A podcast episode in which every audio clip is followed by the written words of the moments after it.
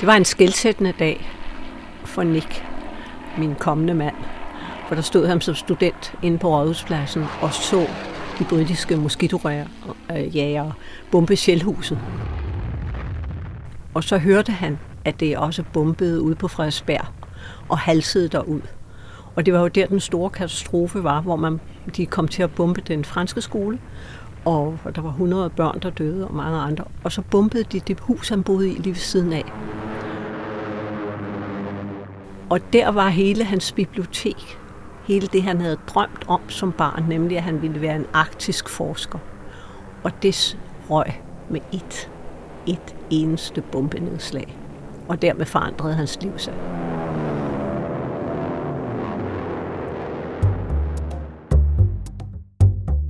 I den iskolde vinter 1945 drager den 24-årige Johannes Nikolajsen afsted på en skifærd for at leve blandt samerne og deres rener.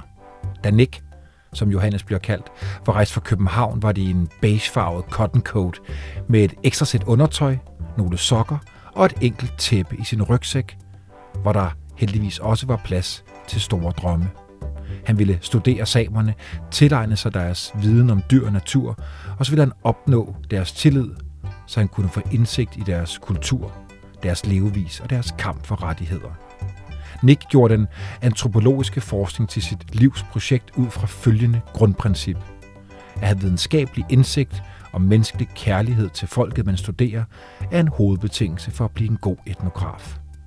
Den hjælpsomhed, han mødte blandt samerne, gav ham en dyb respekt for de mennesker, andre betegnede som primitive. Gang på gang slog han fast, at selvom kulturen var primitiv, var menneskene det ikke. Hans menneskesyn var derfor noget anderledes end det, der ellers prægede videnskaben lige efter krigen. Du lytter til den yderste grænse. Jeg hedder Bjørn Harvi, og vi er i gang med sæsonen om de oversete danske opdagelsesrejsende. Og med i studiet har jeg Ida Nikolajsen. Velkommen, Ida. Tak skal du have. Du er antropolog med feltstudier hos Haddad-folket i Chad, hos Tuaregerne i Niger, og vi har haft langvarige ophold hos Punanbar-folket i det centrale Borneo. Du har været næstformand i Danidas styrelse og været vicepræsident i FN's permanente forum for oprindelige folk, og så var du gift med Johannes Nikolajsen, som jo blev kaldt Nick, så det tænker jeg også, vi kalder ham i dag. Ja, det synes jeg. fortæl, hvordan, øh, fortæl, hvordan Nick så ud. Jeg ved, du har taget et billede med her, som, som ligger på bordet. Han var jo en, øh, altså som du kan se, han var jo en smuk mand, faktisk. Og så var han et meget hjerte. Han var mørkhåret. Der var nogen, der mente, at han lignede Knud Rasmussen. Og øh, det var også Knud Rasmussen, havde jo også været en af hans øh, barndomshelte, som det var for rigtig mange danskere dengang. Og han lignede ham, sagde folk. så det gjorde han, øh, sorthåret og, og, øh, og med meget, meget varme øjne. Og så havde han en fantastisk latter, som øh, folk den dag, selvom det er mange år siden han døde, stadigvæk kan huske ham på. Og det har sikkert været det, som i høj grad hjalp ham igennem den svær, øh, rigtig besværlige feltarbejde, han lavede op hos samerne fordi de ikke kunne stå for ham. Og Ida, så har han jo øh, pipen i hånden på billedet. Ja, han har pipen på hånden. Han, han røg altid. Den var altid med? Den var altid med. Altså, han lå, han, han, han, ja, den var altid med. Og han var begyndt at ryge som ung. Han lærte at ryge af nogle drenge ud i en fynsk, ved en fynsk mose, ikke? det, det er sådan, det kan gå. ja, ja. Ida, før vi, før vi hopper på toget mod ja. Stockholm, og ja. den her rejse, vi skal ud på i dag, ja. op til Renernes land, som jo også blev den bog, der kom for et par år siden, som du har været med til at, ja. at, at, at udgive på baggrund af Nicks fantastisk fine dagbog. Ja. Så skal vi lige, vi skal lige forstå, hvem, hvem er Nick, den her, indtil, indtil han tager afsted som 24-årig? Ja. Jamen, han er, er Ja, han er en usædvanlig mand, og det må han jo være tidligt. Altså, han er, han er en, en fyns bundedreng. Øh, den eneste ud af præcis 50 fætter og kusiner, som får sig en studentereksamen. Det er først med at gå i skole hver anden dag i den stråtægte, og så på Nyborg øh, studenterkursus, og så kommer han til København øh, for at studere. Og han har fra han er en ganske lille dreng, så er han blevet optaget af det arktiske. Og der blev skrevet meget, har jeg tænkt mig, for han havde avisudklip af alt, hvad han kunne lægge sin hånd på. Altså om Knud Rasmussen og de arktiske ekspeditioner. Og det er det, han gerne vil. Han vil gerne derop og leve blandt øh, øh, i Grønland eller blandt andre inuiter øh, og prøve prøve at forstå, hvordan menneskene sidder. Men der var ikke noget, der hed etnografi dengang. Så han kommer til København og begynder at læse geografi. Han bliver undervist af, af, en, af en Gudmund Hat, som jeg synes, vi bare ja. lige skal nævne i en, i en, en bis, bisætning. Ja, Gudmund Hat var en rigtig stor øh, geograf og professor i geografi. Han var faktisk også på Nationalmuseet, var sådan et centrum for forskningen dengang, for det arktiske, det var det i rigtig mange år. Øh, og Hat var ansat her, inden han blev professor ved Københavns Universitet. Og han havde også været oppe hos samerne, og det havde hans kone, øh, kunstnerinde Dema, øh, Emilie Demann Hat jo også. Som vi har haft et afsnit med ja, det her fortalte allerede. du, det fortalte du. Og, og det synes jeg var dejligt, fordi hun er jo også en ganske usædvanlig kvinde, og, og, og en usædvanlig historie, hvordan hun møder en same deroppe, Johan Turi, og hjælper ham, tager tilbage og læser sag, og lærer samisk for Københavns Universitet, op, og hjælper ham med at udgive den allerførste bog, som en same skriver om deres egen kultur. Er Gudmund Hatten med til at, at skabe denne her øh, både kundskab og viden for Nick om at kunne komme op til samerne? Jamen, jeg tror på det tidspunkt øh, vil Nick jo faktisk op og studere polarfolk. så der er i de år, hvor han går hos ham. Øh, og, og øh, så der er det ikke lige samerne, men han har jo, Hat har jo talt om det. Jeg kan lige præcis huske Hat som sådan. Han fik jo en lidt trist skæbne under krigen, men øh, bagefter. Men meget begavet mand. Du startede indledningsvis, Ida, med at fortælle om den her skæbnesvanger dag, hvor at, at Nick ja. kommer tilbage. Den franske ja. skole bliver bumpet, ja. og hans egen lejlighed. Ja. Den er skældsættende af mange forskellige årsager. Jamen, den er skældsættende, altså, fordi han hele tiden har drømt det der om at komme op og, og gå øh, og studere polarfolk. Og så har han samlet et kæmpe bibliotek, og tænk på, at han sådan en lille fynsdreng. Og ud af en, øh, hans forældre havde ikke penge, de havde haft en gård, de havde solgt, så der, der er små kår. Øh, øh, så hvor han, hvordan, altså, det synes jeg, han er jo sådan en mønsterbryder. Hvor får, hvor får han de idéer fra, som, som bliver bestemmende for hans liv, ikke? Men det bliver skældsættende, fordi at det her arkiv og det her bibliotek, han har skabt, det, det, det er med et af væk. Ja, det er bumpet af tyskerne. Han farer op for at se, om der ligger nogen. Han er, han er med i modstandsbevægelsen, og der, om der ligger gevær og sådan noget, som tyskerne kan identificere. Men alt var væk. Der var kun et, et, et, et skår af askebeder tilbage fra hans lejlighed. Og derfor så sagde han til mig, at, at da det skete, så var det ligesom om, han ville... Så, så drøm, bræst den drøm. Så ville han prøve noget andet. Og så var det, han for på lige efter krigen. Man kunne tage til samerne. Det var det nemmeste og det billigste. Lad os komme afsted.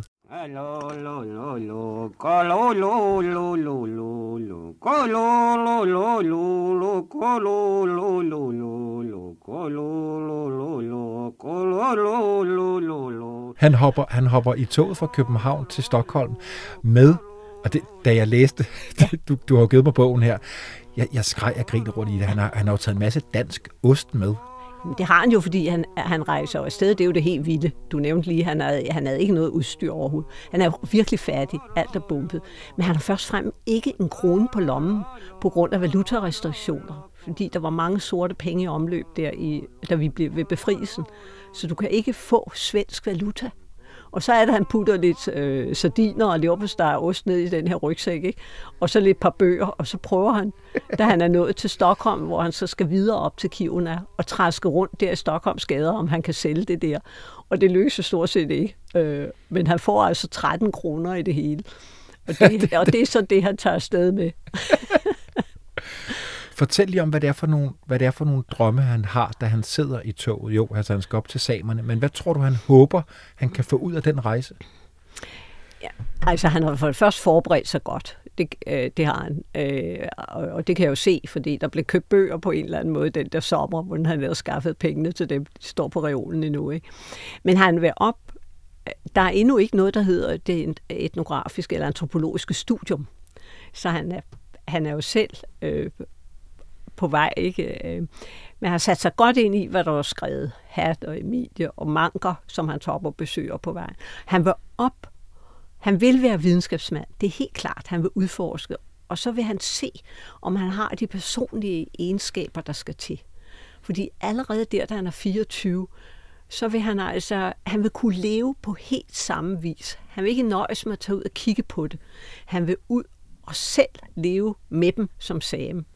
Og det er jo ved at gå grueligt galt flere gange, fordi han er jo meget mere... Han skal jo først lære det, ikke? Så det er jo en fuldstændig vild tur. Altså, han kommer fra det, men det er der jo ingen mennesker, der fatter. Den er, altså, det er jo ved at gå helt galt hele tiden. Fortæl om, fortæl om, hvad det er for et folk, han skal op til. Fortæl om samerne. Jamen, samerne er jo, er jo de oprindelige folk øh, i hele det nordlige Skandinavien, Norge, Sverige og Finland, og der er også nogen inde i, det, i Rusland. Og øh, de har levet derop med deres rener øh, tilbage så langt, som vi kan gå. Jeg har selv været oppe og prøve at udgrave nogle af deres gamle gravpladser og sådan noget. Øh, så de har levet af jagt og fiskeri. Altså alle, der har været i Nord-Norge og Nordsverige, de ved, hvor barst der er. Det er jagt og fiskeri. Og så har de haft nogle enkelte tamrener. De har haft nogen, de har fanget ind, som de har kunne bruge som køreregner og som de har kunne malke. Og det var det, man levede af. Og på et eller andet tidspunkt i 1600-tallet, så er der en gruppe af dem, der udvider det der med at have nogle at holde rener. De bliver jo aldrig tæmmet som vores køer. Så det, og de lever så af de der flokke af rener. Og det betyder, at det er ikke dem, der styrer renerne. Renerne styrer samerne, fordi de vandrer med renerne, og de vandrer op i Nordnorge på de høje fjelde i sommertiden, hvor der ikke er så mange myg, og der er masser af noget græsning derop. Og så om vinteren, så drager de ned i den dybe sne i de svenske skove, fordi der kan de med deres kloge få, øh, og de kan tage birkegris og sådan noget. Og så følger salerne med på den der vandring.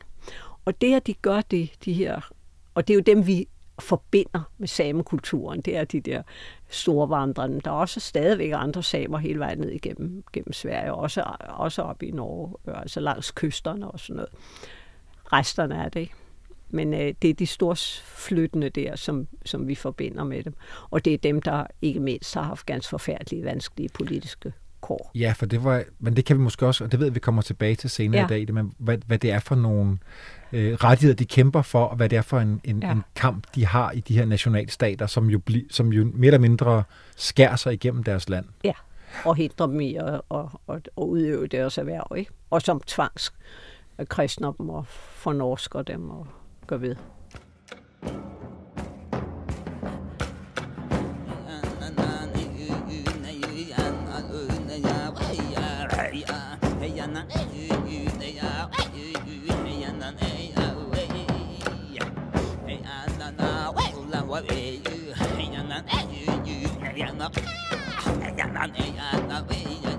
Ida, Nick kommer til Stockholm. Han øh, hopper på et nyt tog op ja. til øh, Kiruna, som er ja. den største by i det nordlige Sverige. Ja. Hvad sker der, da han hopper ud af toget i Kiruna? Jamen så, altså det er jo den store by der øh, med Malmværket, som jo, øh, hvor det svenskerne bryder malm og sender det til Narvik. Mange har jo sagt, at det forlængede krigen med adskillige måneder, nogen siger et halvt år, fordi de, de fik det der mand til deres øh, krigsindustri. Ikke? Så det er jo en stor by. Øh, med lys. Det lykkedes ham til om at komme ned i minen med overinspektøren, og det er det, jeg siger. Han har den der charme, han går i folk med træsko på. Men der er han så, og så ved han, at han skal cirka 200 km op for at møde de første samer. Men han har jo ingen penge, så han havde jo de 13 kroner, og så har han drukket en kop kaffe, og så har han øh, ligget i et rum i to nætter, og så skal han med en bus op. Og så opdager han jo, at den koster 11 kroner, og det har han ikke mere, vel, for han har 8 kroner tilbage. Og så tænker han, Nå, men så må jeg hellere tage, binde, tage skiene på nakken, ikke? eller rettere sagt på benene. Og så går han ud der i, i det. Og han, og han tager op. Han tager op, Bjørn. Han tager op i november måned. Så han er der november, december, januar, februar måned. Og det er mellem 20 graders frost og 40 graders frost. Og der er mørkt. Og der er mørkt. Det er jo, det er jo, de har jo ikke, de er jo syd for, nord for Polarcirklen, ikke? Så han går, så er det lyst, når månen er der, man kan se noget med sneen, men det, han går jo tit om natten. Og ved han, hvor samerne nu går? Han spørger så formentlig nej, nogle kom... af de her svenske nybyggere, hvor nej, er samerne dem lige nu? de ved slet ikke, hvor det er. Nå, okay. Øh, de der nybyggere bor meget fast og bevæger sig i deres lille område. Han går op, og der har svenskerne, så vi i Sverige, de har en, hvad de kalder en lappe. Dengang sagde man ikke samer, man sagde lappe. En lappe-tilsynsmand. Som lige skal... Hvilket er et ord, som de ikke ønskede, at der blev brugt om dem. Nej, ja. lapper? Ja, nej, mm. det må man endelig ikke sige. Mm. Men det var den gængse betegnelse dengang. Ikke? Så han finder frem til denne øh, Østen øh, og, og, og når hen til ham. Og der har han altså først gået øh, i adskillige dage, fordi det er de der 180-190 kilometer op. Og så fører han i en lille bitte by, og der er den her, der ved han den her labtilsynsmand er. Og så går han ind på hans kontor, og så siger han, øh, goddag, goddag, ikke? og tager hatten af. Øh, jeg tror faktisk, at han må have taget studenterhuen ud, for han skriver et sted, at han forærer den væk til en same. Så jeg tror, at den hat, han har haft på, det har været en, en studenterhue.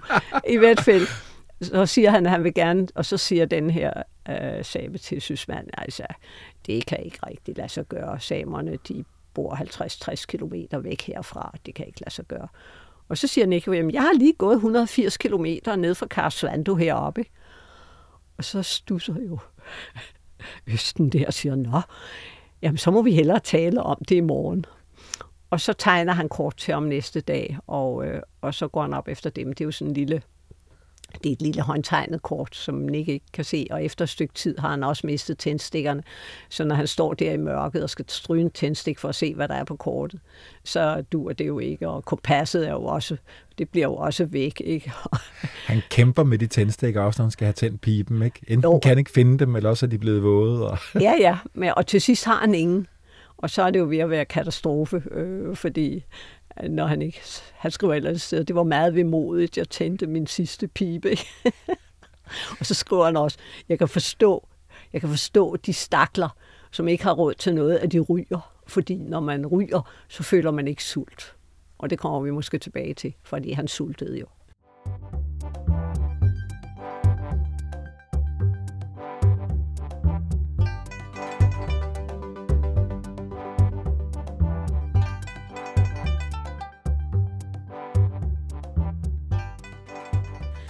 Ida, han leder efter de her, jeg tror, de hedder kønkeme-samer. Ja. ja.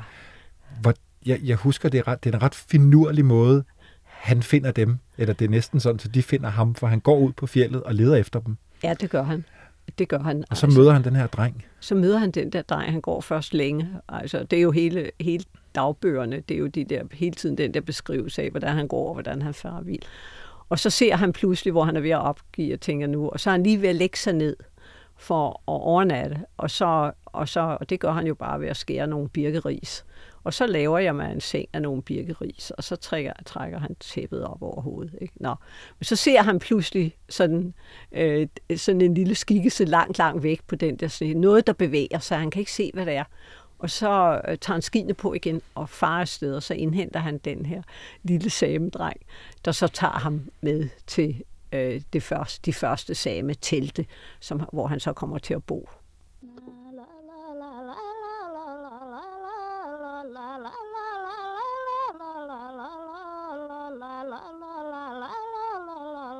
Hvad tænker de folk, der, der Nick, en 24-årig dansk mand, kommer gående ind i, i koden eller i, i larvoen i, i teltet? Ja, altså, det, jeg ved ikke, hvad de tænker, men øh, altså, de er jo nok været rimelig forbavset ikke, over det. Han blev taget godt imod.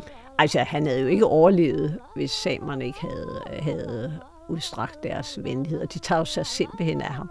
Øh, fordi han havde jo ikke mad, noget mad med. Altså, jeg tror, han havde en par knækbrød der på det første tur, ikke? og det er sådan stort set, hvad han har, når han er ved i nærheden af nogen, der havde noget. Ikke? Ida, han, han har jo en plan om, at han skal bo deroppe en tre, tre måneder, tror ja, jeg det er. Ja. Og så bor han jo også ret lang tid hos nogle af de her familier. Han ja. rejser også videre, men han bor jo ret lang tid hos de her kønke med samere. Ja. Og, og hvad er det ligesom, der, når, når du sidder og læser hans dagbog i dag her, ja. husker som det væsentligste eller det vigtigste? Altså noget af det, jeg blevet mærke til, altså han kommer jo hjem med de der øh, dagbøger, hvor han jo heller ikke har papir at skrive på til sidst, så skriver han rundt på regning og på alt muligt, hvor han har noget. Men øh, jeg blev mærke i to ting. For det første, at han allerede på det tidspunkt, han bruger en hel dag til at sidde sammen med... Han kommer allerførst i et telt, hvor der er en same pige, som kan tale svensk, fordi hun har været lærerinde. Og der er han et stykke tid, og det giver ham jo, hende kan han jo så tale med om mange ting. Øh, så der får han jo indsigt i det, og og samler information ellers, hvor han overhovedet kan. Ikke? Fordi jeg mener jo, ligesom jeg, at man skal kunne sproget for rigtigt at kunne, at kunne leve sig ind i kulturen. Men allerede der, der sætter han sig en hel dag, næsten fra begyndelse, fra morgen til aften, og ser alt, hvad hun gør. Og noterer alt, hvad hun gør. Der kan man se, at han har den der rigtige antropolog i sig, at man skal ind i det til mindste detalje. Men jeg bed mærke i, at, at han sætter sig ned allerførst med, med en kvinde for at se på det. Ikke? Fordi der er så mange, der tænker, at han tog bare op, og det var eventyr. Fordi han i sit liv har lavet de der vanvittige rejser for at komme ud til de her afsides folk, så tænker folk, at han er bare sådan e- eventyr for eventyrs skyld. Ikke? Men ja, nu skal han, han ud og møde strabasserne, nu skal han møde strabasserne og finde sig selv, og hvad ved jeg. Han skal dels ikke finde sig selv. Han har vidst præcis, hvad han ville, for han var en ganske lille dreng. Ikke? Og strabasserne er bare nødt til noget, man er nødt til, hvis man vil med ud med samerne, eller hvis man vil studere tuarerer i Sahara, eller man vil gå syv dage for at nå en, en lille jægerlejr inde i Borneos eller, eller øh, Filippinernes regnskov. Ikke? Det er betingelserne. Ikke? Vi er jo før alt muligt andet transport. Ikke? Og om det er for meget at sige, at han forelsker sig i det her folk, det ved jeg ikke i det, men han bliver i hvert fald meget betaget af det, og kommer til at holde utrolig meget af dem, ja. samerne. Ja. Den gæstfri, han møder, og den respekt, han ja. får for dem. Ja. Jeg ved, at du har, har, har fundet et, et, et, øh, et citat. Øh, der, der er flere citater, du synes, ja. der er rigtig gode i bogen, som du, du kender bedre end de fleste, ja. fordi du har redigeret den. Den kom ja. jo øh, for nylig. Ja, ja, fordi det, jeg fandt den jo i, i Renernes land. Ja. En antropologisk rejse hedder den. Ja. Jeg synes, du skal læse øh, starten af det her kapitel op, som jo hedder... På øh, vej mod kønkemesamerne. På vej mod kønkemesamerne, ja. hvor der ja. er en meget smuk beskrivelse af naturen ja. og, og menneskene i den. Ja, det er og her. det er måske et lidt langt citat, men så finder vi også ud af, hvordan Nick egentlig skrev. Ja, hvordan han skrev, fordi det er jo også temmelig forbløffende. Men der har han lige fået at vide, fået sit lille kort og så, så skriver han, det var mit mål hurtigst muligt at nå frem til samerne, så jeg blev kun i Karasvandu et par dage for at træffe de nødvendige forberedelser. Jeg fik skaffet oplysninger om, hvor samerne kunne være i øjeblikket, og forskellige samebyer blev indtegnet på et kort, som jeg fik med mig. Det var tidlig morgen, da jeg forlod byen, og næsten helt mørkt, og den lille bys fortalige indbyggere var endnu ikke vågnet op til dagens gerning. Et par hunde gøde nede bag kirken, og en kroget birk sad en skade og rystede natterig masse. Den så ud, som om den ville sige, hvor er det dog koldt. Jeg gider ikke stå op endnu. Ellers var der intet, der brød stillheden, ud over mine ski skraben hen over en isdækket sø. Jeg var frisk og udvilet, og det bare stødt fremad gennem et landskab, hvor sneen hvilede hen over tunge, kuplede fjelle, udstrakte heder, fattige birkekratskove og isdækkede søer. De spredte birker og graner fandt sig i sneens tyngende vægt, som om de vidste, at sneen gjorde dem smukke. Og dette er ødemarken i al dens enartede skønhed.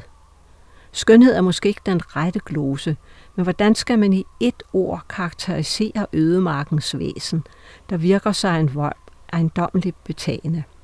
De tunge, tavse fjelle, der hæver sig bræt op fra udstrakte snedækkede flader – alt det storladende golde, som står i forunderlig kontrast til det ubetydelige levende. En lille bæk, der skyller klukkene af sted under snebroerne. Musen, der piler hen over snelaget. En flok ryger, der buller op foran skiene, og en forvildet ren, der forsvinder ilsomt ind mellem krattet. Ida, jeg ved, at han så efter det her citat fortæller om, om også menneskene i naturen. Ja. Hvad synes du, det her citat kan Altså, det viser jo hans øh, fantastisk gode jagttagelse af naturen. Og det var det, han havde med fra dreng, fordi han lå altid ude i moserne og i skoven i, i, på Fyn og, kig, og kiggede på naturen. Så der var, som jeg sagde til dig, der var ikke noget antropologi dengang. Men, øh, men det, det, jeg synes, det giver et billede af det, og så synes jeg, det er forunderligt, at han kan skrive så godt. Altså, det var noget af det. Han har jo aldrig lært at skrive. Han har gået i den snud, snitte, stråtægte. Snedægte, var jeg lige ved at sige. Jeg, jeg er helt i, i sameland, kan du godt høre. Øh, øh, så han har jo ikke lært at skrive. Jeg tror ikke engang, han har skrevet særlige opgaver i, på, på, altså på, i den der studenterkursus, han gik til. Og i hvert fald ikke, når han læser geografi. Det var et helt andet skoleform dengang. Og så sætter han sig ned med sådan en lille dagbog og begynder at skrive for toget op og hele vejen. Og han kan male det frem. Og det er meget sjovt, for der har været flere digtere, der taler om, at blandt andet Niels Barfod kom og, og sagde til mig forleden dag, at han, han havde læst den og var meget betaget over. Han synes, det var rigtig poesi, bogen igennem. Og det bliver jeg da glad for at høre, for det synes jeg også. Og så er det en, en, en omverden, der jo mere eller mindre tænker, at de her mennesker, der lever i den her vilde natur, jeg vil også ja. bare lige huske at sige, i det var det utroligt, at der har levet folk, selvfølgelig oprindelige folk i Skandinavien, men helt frem til 45, ja. der jo i hvert fald har levet på en helt anden måde, ja. end hvad folk har gjort i resten ja. af Europa. Så vi har haft de her oprindelige folk, oprindelige folk i Skandinavien jo, ja. ikke? Øhm, men, men, men hvor en samtid har tænkt, at de er sådan nogle, hvad kan vi kalde dem, naturmennesker og ja. lidt, lidt primitive. Og det, det finder han, man jo dengang. Ja, og men det, det finder jo, han jo ret hurtigt ud af, at det er de jo langt fra. Ja, det tror jeg har ligget dybt i ham, at han, at han har slet ikke tænkt sådan selv. Fordi en af hans styrker var jo, at han kunne gå lige mennesker. Det er fuldstændig ligegyldigt, hvor han var, som han altid den samme. Han så sit medmenneske i øjenhøjde. Og jeg tror, det var derfor, han blev sådan en god øh, feltarbejder, fordi han blev en virkelig dygtig feltarbejder. Og at samerne tog sig af ham. Altså, hvis han havde været højrøget eller ikke sød, ikke, så, så havde de jo ikke, altså, så havde de jo ikke delt deres mad og gjort ved på den måde, som de gjorde.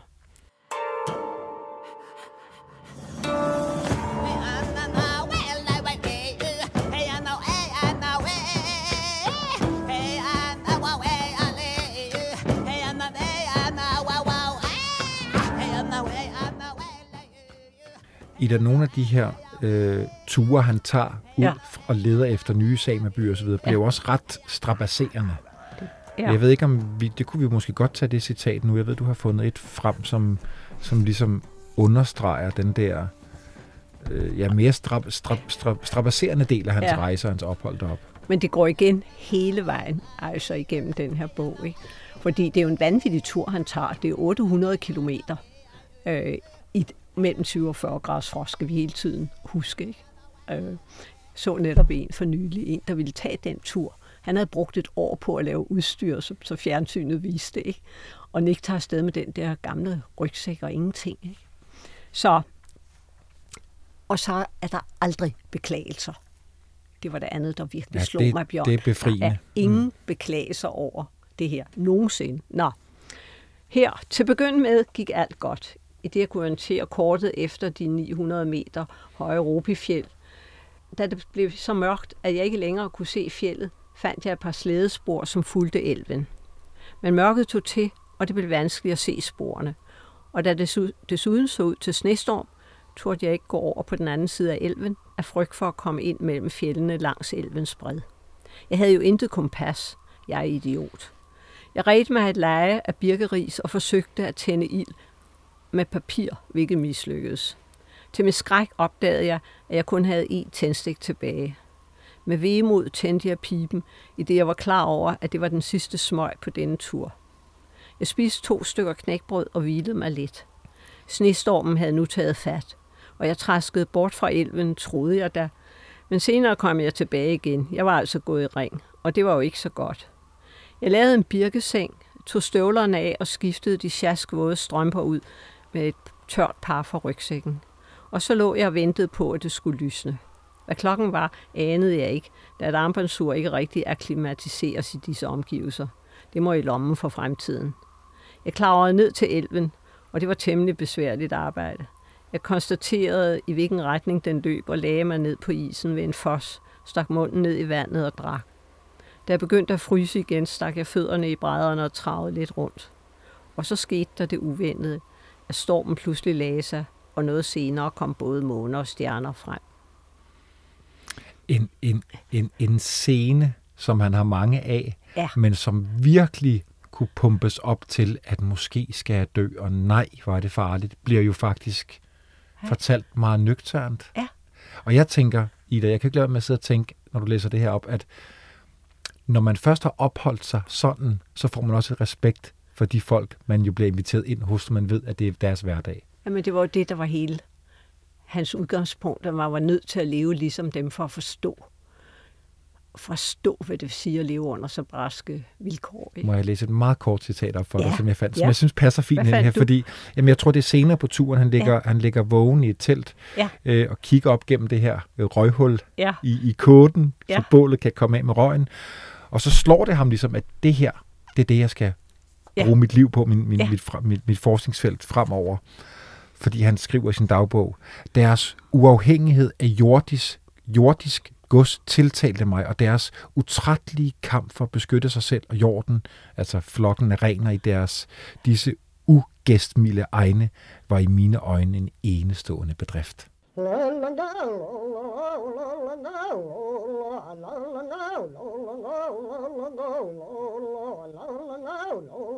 Jeg synes, vi skal tale noget mere om de her samer. Jeg synes også, ja. de er så fantastisk spændende.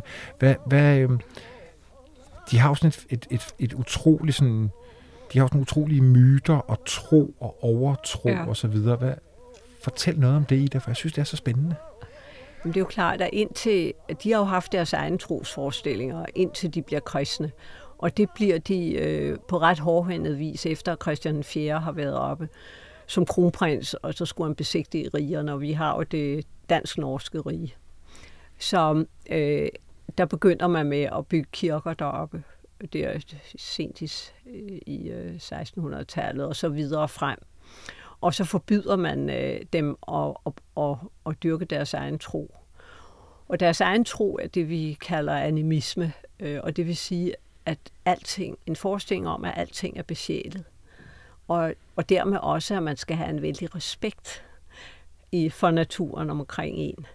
Og øh, de dyrkede altså den øverste, hvad skal man sige, øh, ånd i, i universet, det var solen, som de jo ikke så meget til hele vinteren, så det kan man jo sådan set godt forstå.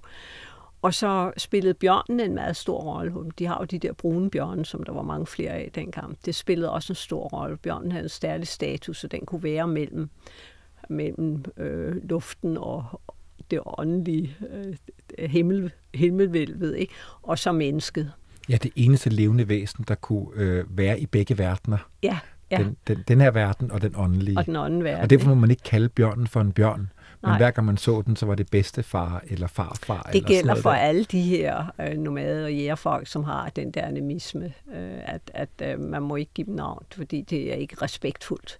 Og også fordi, at du indirekte, ved at du bruger navnet, så kalder du på dem. Nå, okay, det er derfor. Ja. ja det vil jeg tro, det er jo Samon, sådan er det hos de der punderfolk, jeg studerer i hvert fald. Så, og så øh, har du en åndemaner, altså du er særlig kyndig, ligesom vi også kender det fra, fra Grønland i gamle dage, og trommer. Og trommen er det der redskab, du bruger til at påkalde ånderne med, og også til at spå om, hvad der kan ske. Så er der tegninger på trommen, og så trommer man på den, og så har man noget, der kan flytte sig rundt i de tegninger, og så kan man tolke, hvordan, hvordan det vil gå. I det fortæller, hvordan trommerne ser ud, fordi de er, de er der, så fantastisk der, der, er billeder af dem her i bogen, ja, eller tegninger jeg har, af dem. Jeg har jo gjort mig umage med at få noget med, der kunne illustrere både Johan Tures tegninger over, øh, over sids. Denne her, den her same, ja. som Emilie Demand Hat ja. jo besøgte ja. øh, mange år før, at, ja. at Nick var deroppe, den her sames tegninger er med i ja, din de bog. med, fordi de viser alle årstidsvandringer, de er så detaljerede. De er vanvittigt små, synes jeg.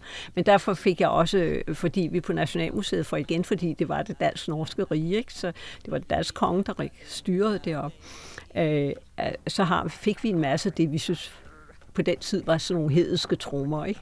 Så vi har nogle stykker her i Nationalmuseet fra den tid. Der var temmelig mange, tror jeg. Nogle af dem brændte der på kirkeloftet øh, Trinitatis, da det brændte, hvor der lå mange fine ting. Hvad gjorde samerne med dem, eller hvad gør de med dem med trommerne? Jamen, du, du, du kommunikerer jo med dem, med, med omverdenen. Øhm, jeg ved ikke, hvor, hvor grundigt man egentlig ved, fordi det om helt præcis, hvordan de der ritualer var. Noget har jo været overleveret mundtligt.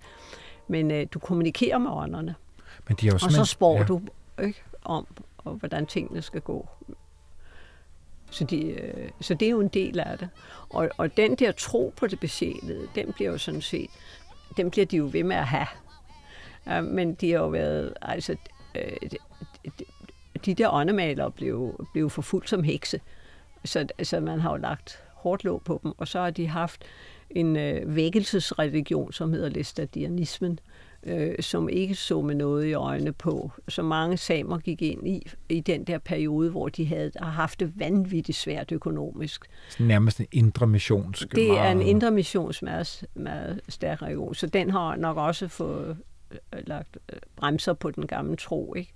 Men der er, altså jeg er sikker på, at der stadigvæk er mange ting i det. Der er de hellige steder stadigvæk. Og Nick kommer rundt til nogle af de der hellige steder. Ikke? Og, og øh, alle myterne om dem og alt det der, det er der stadigvæk. Og så er det det, når de, har, når de jojker den der fuldstændig forunderlige øh, sang, som det er jo, det er jo noget, det, det, er jo noget det, vi formentlig kan. husker, øh, eller når, ja. når man hører samerne, så det randstyr, og det er deres koder, deres telte, ja. og så måske jojken. Hvad, hvad er jojken?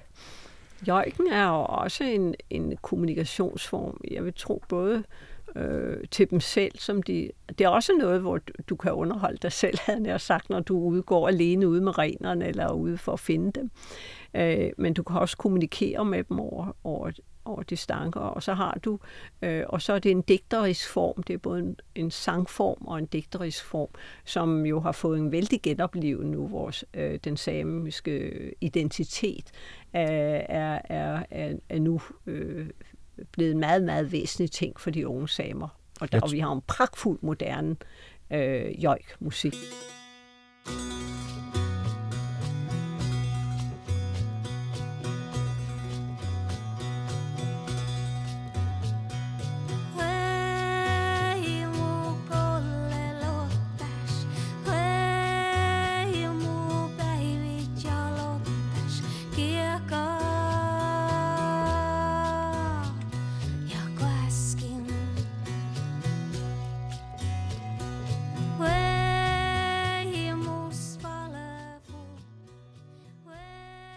Jeg troede meget, det var øh, sådan en, en kærlighedshistorie, øh, historie, eller sådan, man kunne fortælle, hvor meget man elskede andre. Det kan du godt, men, men, men, men, øh, men det er også, at du, det kan jeg huske, øh, min ven Ole Henriks øh, Marker, som blev den første præsident for, for eller formand for det permanente forum i, i New York, han forklarede mig, at du jøjker vinden, men det betyder ikke, at du, at du jøjker om dem du jøjker den.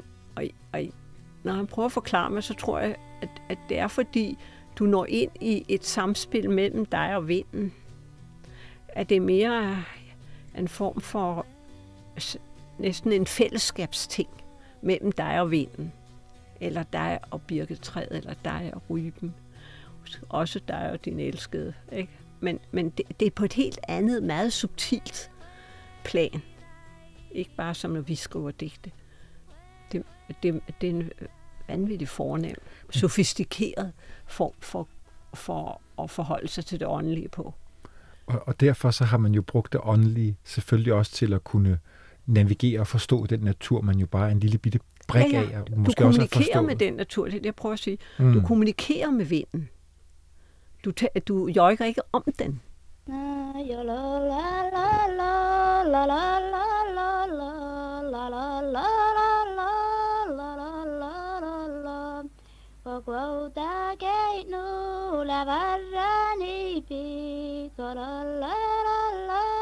Ida, jeg, jeg glemte, da vi snakker om, om trommerne for lidt ja. siden, for jeg har, jeg har selv set dem op på museet i Jokmok, og jeg kender ja. også en, en, en gammel, fantastisk spændende mand, som bor lidt længere sydpå, men som har haft ja. meget med samerne at gøre, har også en tromme hos sig. Ja. Og, og øh, da, da jeg stod og kiggede på den, det er sådan meget påfaldende, hvor, hvor bitte små tegningerne er. Ja. Renerne er bittesmå, menneskerne ja. er bittesmå. Og der sagde min kone, jeg, jeg så det ikke selv, men der sagde hun, jamen selvfølgelig har man tegnet sig selv så lille ja. på de her trommer, fordi man er så lille, lille. i den der uendelige natur. Ja. Ja. Det var så fint set. Altså, ja, det er fuldstændig det, rigtigt Det er det, man har givet videre på trommerne. Trommerne, og hvis du ser på, når de laver renskifter på deres knive eller andet, så, så er det der også der, ikke? Der er så mange ting, vi gerne ja, vi, vil tage fat i. Vi fortaber os. Nej, men det er kun, det er kun dejligt. Ja. Fordi jeg havde også, jeg sidder og brænder inde med et, et citat fra ja. Nicks dagbog, som ja. du jo selvfølgelig kender, for det er med i bogen, men jeg vil gerne læse det op, fordi jeg synes, det er så fint, den her beskrivelse, han har. Øh, jeg ved ikke, om han har været ude med renerne, men i hvert fald, hvor han kommer hjem om aftenen og, og er hos den her samefamilie ja. i koden. Ja. Så lyt lige med en gang. Ja. Nick skriver, af og til får det en vits latteren frem, men ellers taler man jævnt og roligt bundet af det flammende bål. Ud på aftenen udvælger husfader nogle stykker renryg og noget blodpølse, og begge deles koge sammen i den store gryde, der hænger ned over ilden i den svære jernkæde. Så fordeler han kødet, og man propper sig med kød og brød, flækker marvben med skarpe knive og drikker skoldhed bouillon. Dette er samernes hovedmåltid. Spis, spis meget, siger samen, så kan du holde varmen, og det er jo tvivlsomt de kolde nætter, der er årsag til det sene måltid. Endnu en stund bliver man siddende ved ilden, men så gøres der klar for natten. Men inden man går til ro, går man uden for kåden. Måne, stjerner og flammende nordlys oplyser bopladsen, hvor slæde og ski ligger hulter til bulter mellem de små mørke telte, hvorfra røg og gnister slår til værs. Så går man ind og sætter sig endnu en stund ved ilden, mens man følger de sidste gnisters flugt fra det døende bål. Man følger dem, fra de løsrives med en knitren til de gennem røgfanget har forenet sig med stjernerne.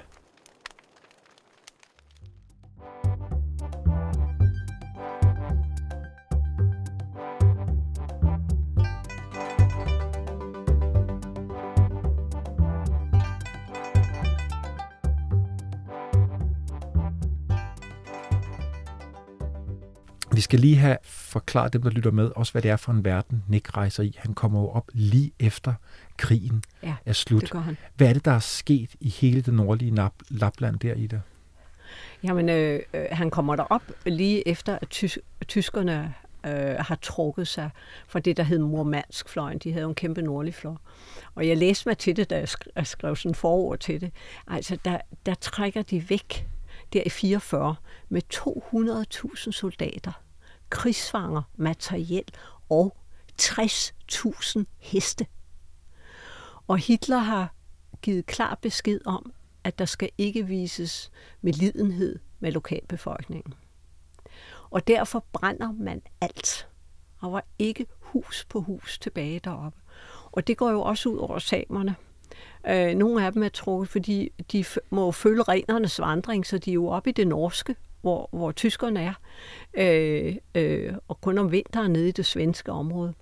Øh, så de øh, får jo, øh, altså nogle mister jo alt, hvad de har af dyr, og, øh, og, øh, og de har ingenting. De har simpelthen ingenting. Så det var, det var voldsomt. Jeg kom der 18 år efter, øh, og var tre måneder oppe i det der nordligste område. Og der var jo stadigvæk ikke bygget. Og der var jo dansk, vi var jo klar over det i Danmark. Altså ligesom vi sendte madpakker til nordmændene, så var der også danske frivillige, der tog derop. Og dem møder Nick, da han endelig når frem til Ishavet. Det er jo en 800 km lang tur, og så møder han nogen og bor hos nogle af de der danske frivillige lige et par dage. Øh, men, øh, men det er en af grundene til, for eksempel, han, han går jo med de der øh, våde, han får øh, våde sokker fra dag et, da han tager afsted fra Karsvandu, ikke? Så han, øh, og han har jo forfrysninger hele tiden. Og de kan ikke, de vil jo sikkert gøre, der efter seks uger eller sådan noget, at der er en same, der siger, jeg tror, jeg har et par gamle rensko, som de laver af renskin, ikke? Du kan få. Men De der karisma, de der ja, helt de der, ja, så har de sådan en, lille, sådan en lille spids foran, ikke? De er så smukke. Det er jo for, at man kan spænde skiene. Ja, ja, for du har, jo kun en, en, du har jo kun en rem over, og så har du et stok. Mm. Og, øh, og den får Nick i øvrigt stjålet på et tidspunkt også, fordi han havde sådan en stålskib med, ikke? Det gjorde heller ikke hans tur nemmere, han manglede det der. Men, øh, men øh, altså, så de gør alt for ham, men, men de har ingenting. Og så udover at de så er i den her øh, ekstra skrøbelige situation efter, Ja. øh, der i slut 45, hvor tyskerne har, har brændt hele Lapland af, Ja. mere eller mindre, så har de jo også været i en meget skrøbelig situation meget længe, fordi har de er de. blevet forsøgt forsvensket eller fornorsket, eller hvad det hedder. De ikke? ligger jo der, som jeg lige har antydet, ikke? Og, render, og, og rejser frem og tilbage mellem, mellem Norge og Sverige, højfjeldene og ned i skovene. Og det vil sige, at allerede, altså i, allerede i 1800-tallet, øh, Finland hører også med til det der område. Fin- Finland stikker sådan en, en gren ind i det, så de er også ind over den finske grænse, hvad han jo også beskriver, hvordan han går frem og tilbage. Men allerede i 1800, midt 1800-tallet, der forbyder øh, russerne så pludselig alle norske statsborgere at bevæge sig uden for Norge. Eller fra Norge ind i, de, i, i det finlandssvenske. Og det vil sige, at så kan renerne pludselig ikke trække med deres. Så er der en stor gruppe, blandt andet de her kønkeme, som vi er hos her, Lanjewurmer, som ikke er hos, som er de allernordligste af dem. Der er der så 70, næsten 70 familier, der tager ned og bor på den svenske side. Men der kan de jo så ikke drive med deres rener, og det betyder, at de kan ikke drive deres Og sådan fortsætter det frem igen. Så har vi uh, uh, et, på den norske side, da man begynder med uddannelse, forbyder man uh, allerede der uh, i 1800-tallet, at der bliver talt norsk i skolerne. Samisk. Undskyld, ja. der bliver talt samisk. Samebørnene, som kommer ind i sådan nogle slags kostskoler, de må ikke tale samisk. Og, øh, jeg du, husker, du fortalte, at hvis, hvis de taler samisk, så får de ikke noget ferie. Ja, det fortalte Ole Henrik mig, og der er vi oppe i 60'erne, og det har, og det har holdt ved, ikke? Hvis de holdt det, så fik de ikke sommerferie med familien. De der små drenge på 9-10 år. Så det er bare et udtryk for det. det er jo børn, der bliver fjernet fra deres familier, tvangsfjernet øh, øh, osv. Jeg ved ikke, hvor tvangsfjernet de beder. Altså, det er muligt, de blev, blev tvangsfjernet også, men det har jo også været et ønske for, for samerne. Måske nogle af dem også gerne ville have, at deres børn fik en, en uddannelse. Så i Norge er det meget en kamp om deres identitet, fordi man prøver at gøre dem norske. I Sverige derimod, dem der, der holdt til der, der er det en kamp om deres territorier. Fordi vi har fra 1700-tallet, øh, så, så trænger øh, svenske og finske nybyggere. Det har været samernes land, ikke? hele det der nordlige. Og så trænger der nybyggere op. Og jeg har besøgt nogle af de der finske nybyggere, som sørger også er fattige og lever nøjagtigt samme måde, med lidt fiskeri og lidt dit og dat. Men de, det vil de, de vil have landet. Og der, øh, og der begrænser man simpelthen, hvor meget land samerne må have, og hvor mange, og hvor mange øh, rensdyr de må have. Og der bliver slagtet på et tidspunkt der i, øh, i 1900-tallet, der bliver så slagtet øh, 17.000 af deres rener, og så bliver de tvangsflyttet, nogle af dem ned til Jokmok. Og mange danskere kender sikkert det der samemarked i Jokmok. Og der render de også med de store huer. Og det er lige præcis, fordi det er de der allernordligste stammer, som ikke var hos. Som var nødt til at flytte ned for at passe på sig selv? Ja. Nej, de bliver tvangsflyttet. Og de bliver tvangsflyttet De derned. bliver tvangsflyttet. Okay. Og derfor har vi det der Jokmok-marked og, og det der, men de er tvangsflyttet derned. Fordi der må ikke være mere end et vist antal. Og sådan er det jo blevet ved med den der diskrimination af dem. Nu har de både de svenske og de finske og de norske, de har et eget same ting, men de har jo stadigvæk en kamp med at få rettighederne til deres land og til at blive behandlet, som de skulle.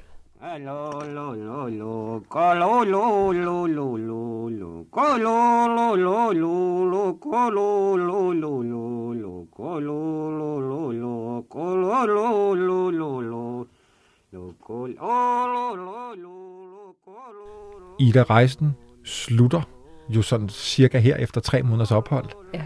Og han tager formentlig toget hjem igen til København. Ja, han låner sig penge til det.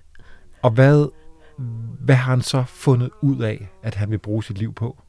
Han har fundet ud af, at han vil fortsætte, at han har at han kan det der med at være der. Han er jo ude og fange rener, ligesom de er 15, og så bliver frakkerne fælles og sådan noget. Han har jo levet, så han ved, at han kan det. Så han ved, at han er på rette spor, så han vil være antropolog. Og så beslutter han sig for at tage til Stockholm for at læse, fordi der stadigvæk ikke er noget fag i København. Så kommer han ned til København, og så opdager han efter et stykke tid til, at der er et antropologifag. Og det bliver han så den første magister og den første professor, og ham, der bygger instituttet op, som i dag er et stort og, og meget søgt sted for antropologisk forskning. Og så kommer han ud på, jo, at, det, at der går jo ikke engang et år, tror jeg, efter han kommer hjem fra, den, fra, fra, fra rejsen i Lapland, hvor så, han tager ud igen. Ja, fordi han finder ud af på sin rejse, at der er lavet allerede så meget god forskning om samerne, og han vil gerne lave noget pioner. Altså han har blandt andet besøgt professor Manker i Stockholm, og han har, han har læst, hvad der er, så han synes, han kan ikke sproget endnu, han synes, han skal et helt andet sted. Og så tager han simpelthen til Nordafrika. Det samme type rejse. Ingen penge over til Afrika på en, en, en arabisk lille fragtskib, og så på sine ben. Og så når han jo til erkendelsen af, og det har vi ikke snakket om øh, her, Bjørn, men han sulter jo rigtig meget op i, i, i nord, hos samerne rigtig meget. Altså, øh, musklerne forsvinder, og, og det er ikke godt. Altså, han overlever, det er et mirakel. Det er hele tiden, og så er der nogen smøder nogen samers lidt mad, og så kører det videre igen. Så tager han ned der i Nordafrika, så er det nøjagtig samme historie. Der er øh, nogle af franskmændene griber i hvert fald ikke ind for at prøve at hjælpe de der arabiske og, og, og berbernomader, der er dernede. Og der finder han ud af, at i det, hos samerne kunne i hvert fald blive varm, og man kunne gå så varm.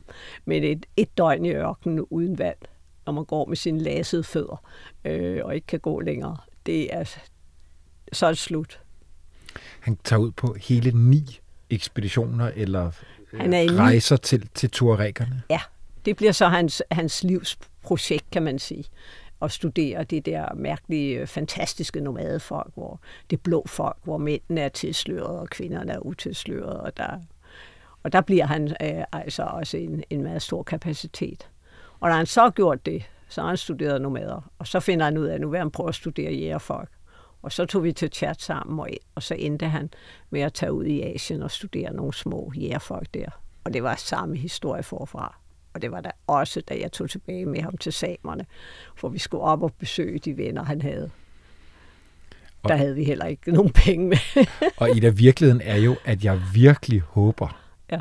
at jeg kan vride armen om på ryggen af Nationalmuseet, så jeg kan få lov til at få dig i studiet igen, fordi hele dit liv burde vi jo også lave et afsnit på. Derfor så kunne jeg rigtig godt her tænke mig afslutningsvis, at du, at du fortalte om en egen, ved jeg, meget stærk oplevelse, du havde inde fra øh, FN's permanente forum for oprindelige folk, hvor du jo sad ja. som, som vicepræsident. Ja. Det, det, det vil jeg, jeg elske at fortælle jeg, jeg, jeg kan ikke huske, hvornår var det, du var, hvor, hvor ham her, øh, Samuel Ole Henrik... Ja, men det vil jeg gerne fortælle ja, det synes jeg, vi skal have nu. Fordi jeg har haft et tosportskarriere, både min forskning og Københavns Universitet, men så har jeg altid forsøgt også at være i noget, hvor jeg kunne gøre en lille forskel. Og der var jeg så vice øh, formand for det der permanente forum for oprindelige folk. Der er 450 millioner oprindelige folk, og ligesom samerne, ligegyldigt hvor du kigger, så har de det aller dårligst. Og der blev der så endelig efter oprindelige folks 100-årige kamp, hvor samerne har spillet en meget aktiv rolle, der fik de endelig en FN-organisation, som rådgiver alle de andre om øh, oprindelige folks trangekår. Og der havde vi det allerførste møde i det der permanente forum, og det er det mest bevægende, jeg måske næsten har oplevet i mit liv. Der var kommet 800 oprindelige folk til stede i FN-bygningen i deres dragter. Og de var kommet endelig ude fra Amazonas og alle andre steder til det bonede gulv. Og de blev modtaget der smukt af Kofi Annan. Og så var det Ole Henrik Marker, en same, der blev formand. Og så startede han med, at han rejste sig op og bad alle holde hinanden i hånden. Og der stod de 80 diplomatambassadører i mørkt tøj. Og alle samerne i deres dragter, grønlænderne i deres dragter, alle i deres dragter. Og så jøjkede han. Wow. Så jøjkede han. Jeg kan sige, jeg, jeg, jeg er lige ved at græde bare at tænke på det. Det var så ubeskriveligt smukt. Mm. Der har aldrig været noget lignende i den store sal i FN. Var det et fantastisk og der han ved fint, fint sted at ende i dag, efter ja. alt det, som ja. både du og Nick har brugt jeres liv på. At, ja. Og det er også det, jeg sidder og tænker tilbage på her.